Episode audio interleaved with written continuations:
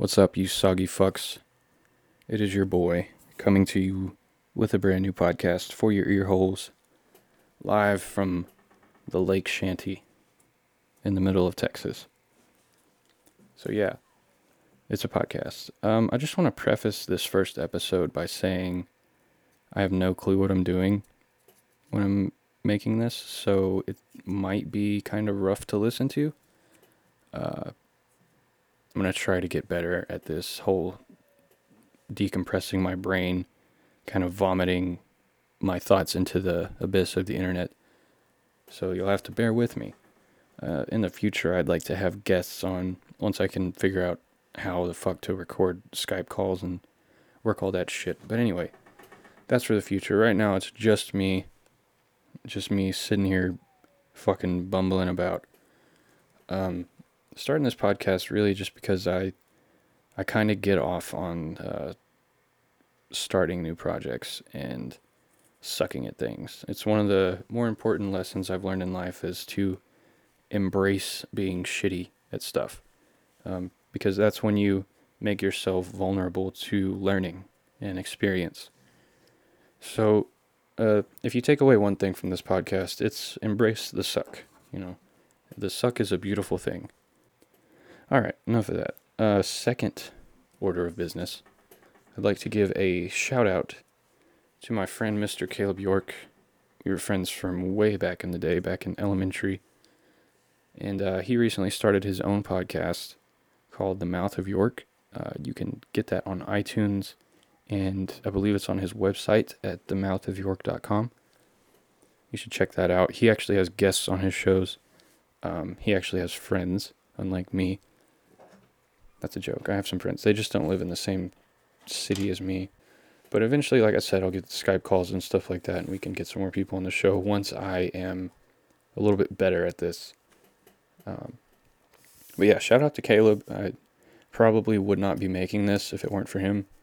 He kind of inspired me to do it. I've always wanted to make a podcast, but I've always been apprehensive and kind of uh, held back from doing it. But uh, fuck it, you gotta just gotta do it, right? Just gotta do that shit. I guess I'll try to talk about a topic today since it's just me. I can't really sit here and um, ramble into a microphone. I'll put you all to sleep.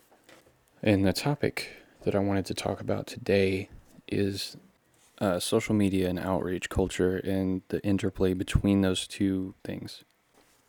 There was this recent little kerfluffle involving Erykah Badu, and she gave an interview to Vulture magazine, I want to say it was. It's ironically a very fitting name given their uh, methods of journalism, you know, kind of acting like a vulture, just fucking fucking flying around just looking for that hot scoop, bro. Gotta get that hot scoop, that hot gossip. You know what I'm saying? Um, I don't really want to send them any traffic because this article is kind of disgusting, but basically, the writer, his name's David Marchese. I'm assuming that's pronounced correctly. It's M A R C H E S E. Uh, wrote a piece and quoted her saying, I'm a humanist I see good in everybody. I saw something good in Hitler. Ellipses. Hitler was a wonderful painter. And basically, everybody shit themselves and started thinking, oh, Erykah Badu is a Hitler sympathizer. Um, she is problematic. And to that, I say, what the fuck is wrong with you? Like, it's Erykah Badu of all people. She was like on the forefront of the soul music movement in the 90s and still is today and you want to act like she is an alt right Richard Spencer type. Like, come on. You're obviously just looking for a reason to be mad about something. And I, I think it uh, it really says something about the society that we live in today when you have uh, stints like the Rick and Morty barbecue sauce thing, where if you're unfamiliar with that, uh, I mean, I'm sure you've heard of it, but some fucking Rick and Morty fan was screaming about his sauce because they didn't have barbecue sauce. It's like a three ounce packet of fucking sauce. And this guy was losing his shit over it.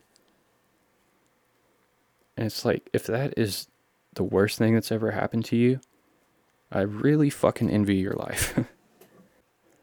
but yeah, I, I just feel like, um, like as life gets easier, which I, I don't know, I can't really speak for, uh, you know, way back in the day because I wasn't around, but I feel like uh, in the early 2000s and even now, like we've kind of been on this slope towards uh, just life being way easier than it's ever been before. And with that comes a whole new slew of problems that we have to deal with because we don't have those old problems anymore. So people have to make new problems.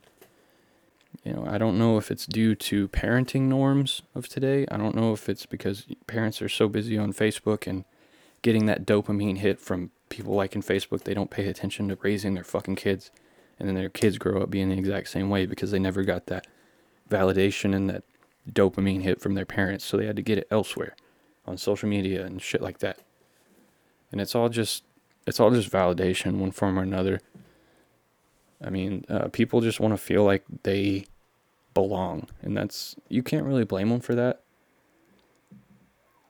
But at the same time, you get people that scream about barbecue sauce, and it's like, where did we go wrong? How do we turn back this evolution thing? Because we fucked up.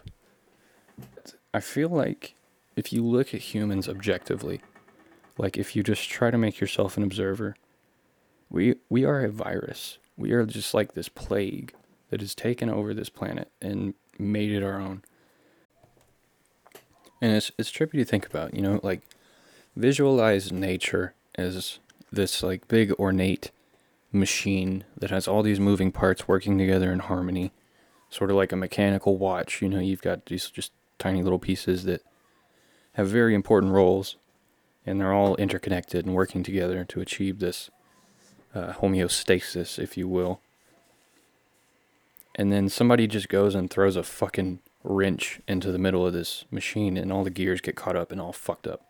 Like, I feel like humanity is the wrench in that equation. And it doesn't have to be that way. Like, we can. We can fix ourselves, but we just have to be aware enough to realize that there's a problem and when there's problems like, you know, climate change, people living in poverty all over the world, there's kids in countries that have to go to bed hungry every night. You think that's what people would get upset about, but no. It's always just, oh, Kim Kardashian's moose knuckle pops out at Coachella, or fucking, they're out of fucking uh, Szechuan, Szechuan sauce. My, my life's fucking over. Where am I going to get my sauce?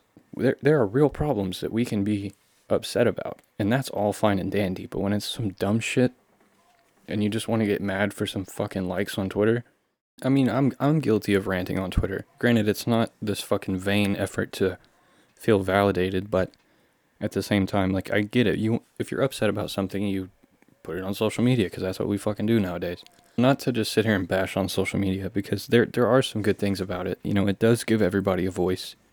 And I feel like because of social media, uh, we've gotten to highlight some bigger issues like uh, the Black Lives Matter movement, for example, something that wouldn't have existed without social media. And another thing, the the uh, women's, or I'm sorry, the sexual harassment scandals that are going on now.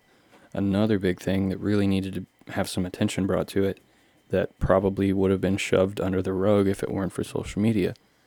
And to get back to the Erykah Badu thing, I mean, there's something that's really irritating with current media where people will do anything to get like this triggered clickbait reaction out of people because I mean think about it. Are you going to make more money off of an article that talks about an adopted puppy or are you going to make more money on an article that talks about some big scandal with a celebrity? Now, people want to be in on all that gossip bullshit, so you're gonna make way more money on the fucking scandal shit.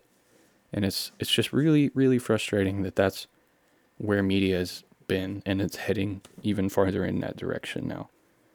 Um, so you always got to be careful and take everything with a grain of salt when you're reading these opinion pieces and blogs and things. You have to you have to have a healthy dose of skepticism because you never know who's just saying shit to just make a quick buck. And to try to um, elaborate on her quote, uh, it's definitely a sticky situation to bring up Hitler.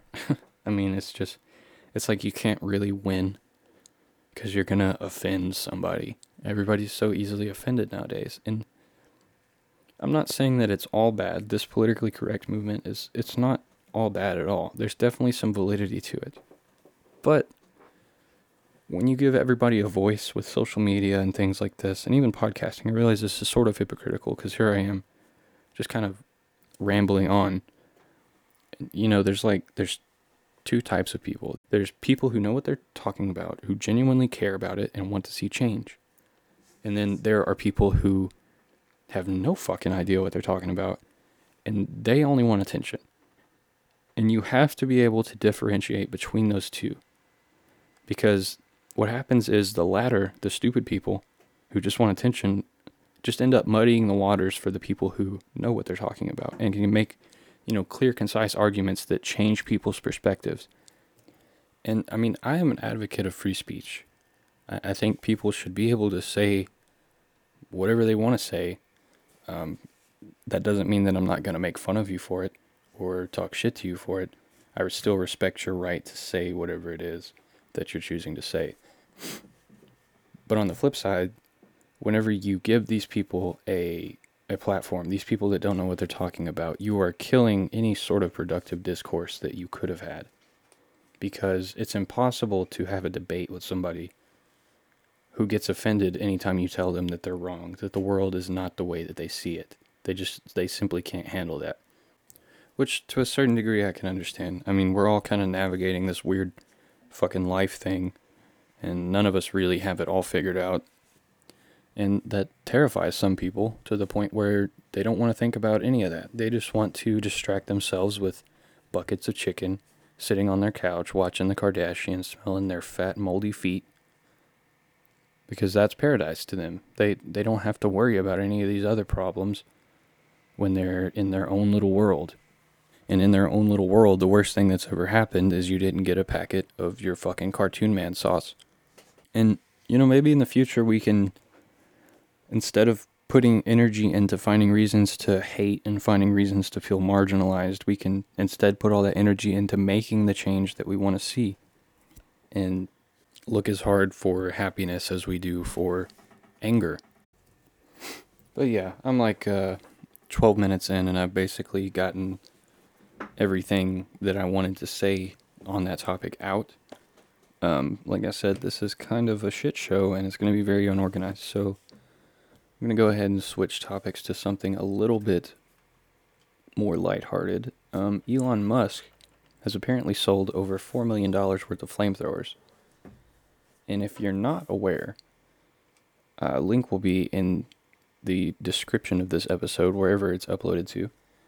And you can actually buy one for $500 yeah, five hundred dollars, and you can have your own flamethrower. Apparently, he's sold four million dollars worth of them. Golly, dude, a thousand units in the first three hours. Wow, that is that is some ridiculous shit. Fucking Elon Musk, dude. I swear I'm such an Elon fanboy. I might dedicate an entire podcast episode just to talking about him because I mean the man is literally pushing us into the future, especially with the renewable energy side of his thing that he's working on. Uh, it's super duper inspiring, and I'm really stoked to see what comes of his life's work. I mean, the man wants to put us on Mars for fuck's sake. Like, the guy's crazy. He lived off of fucking oranges and hot dogs in college, apparently. It's the diet of champions. Also, I'm on the topic of hot dogs. I'd just like to give a shout out to Austin Cochran, the world champ of drinking hot dog water. Uh, that is something that I don't have the balls to do, quite frankly. I am terrified of how hot dog water would taste.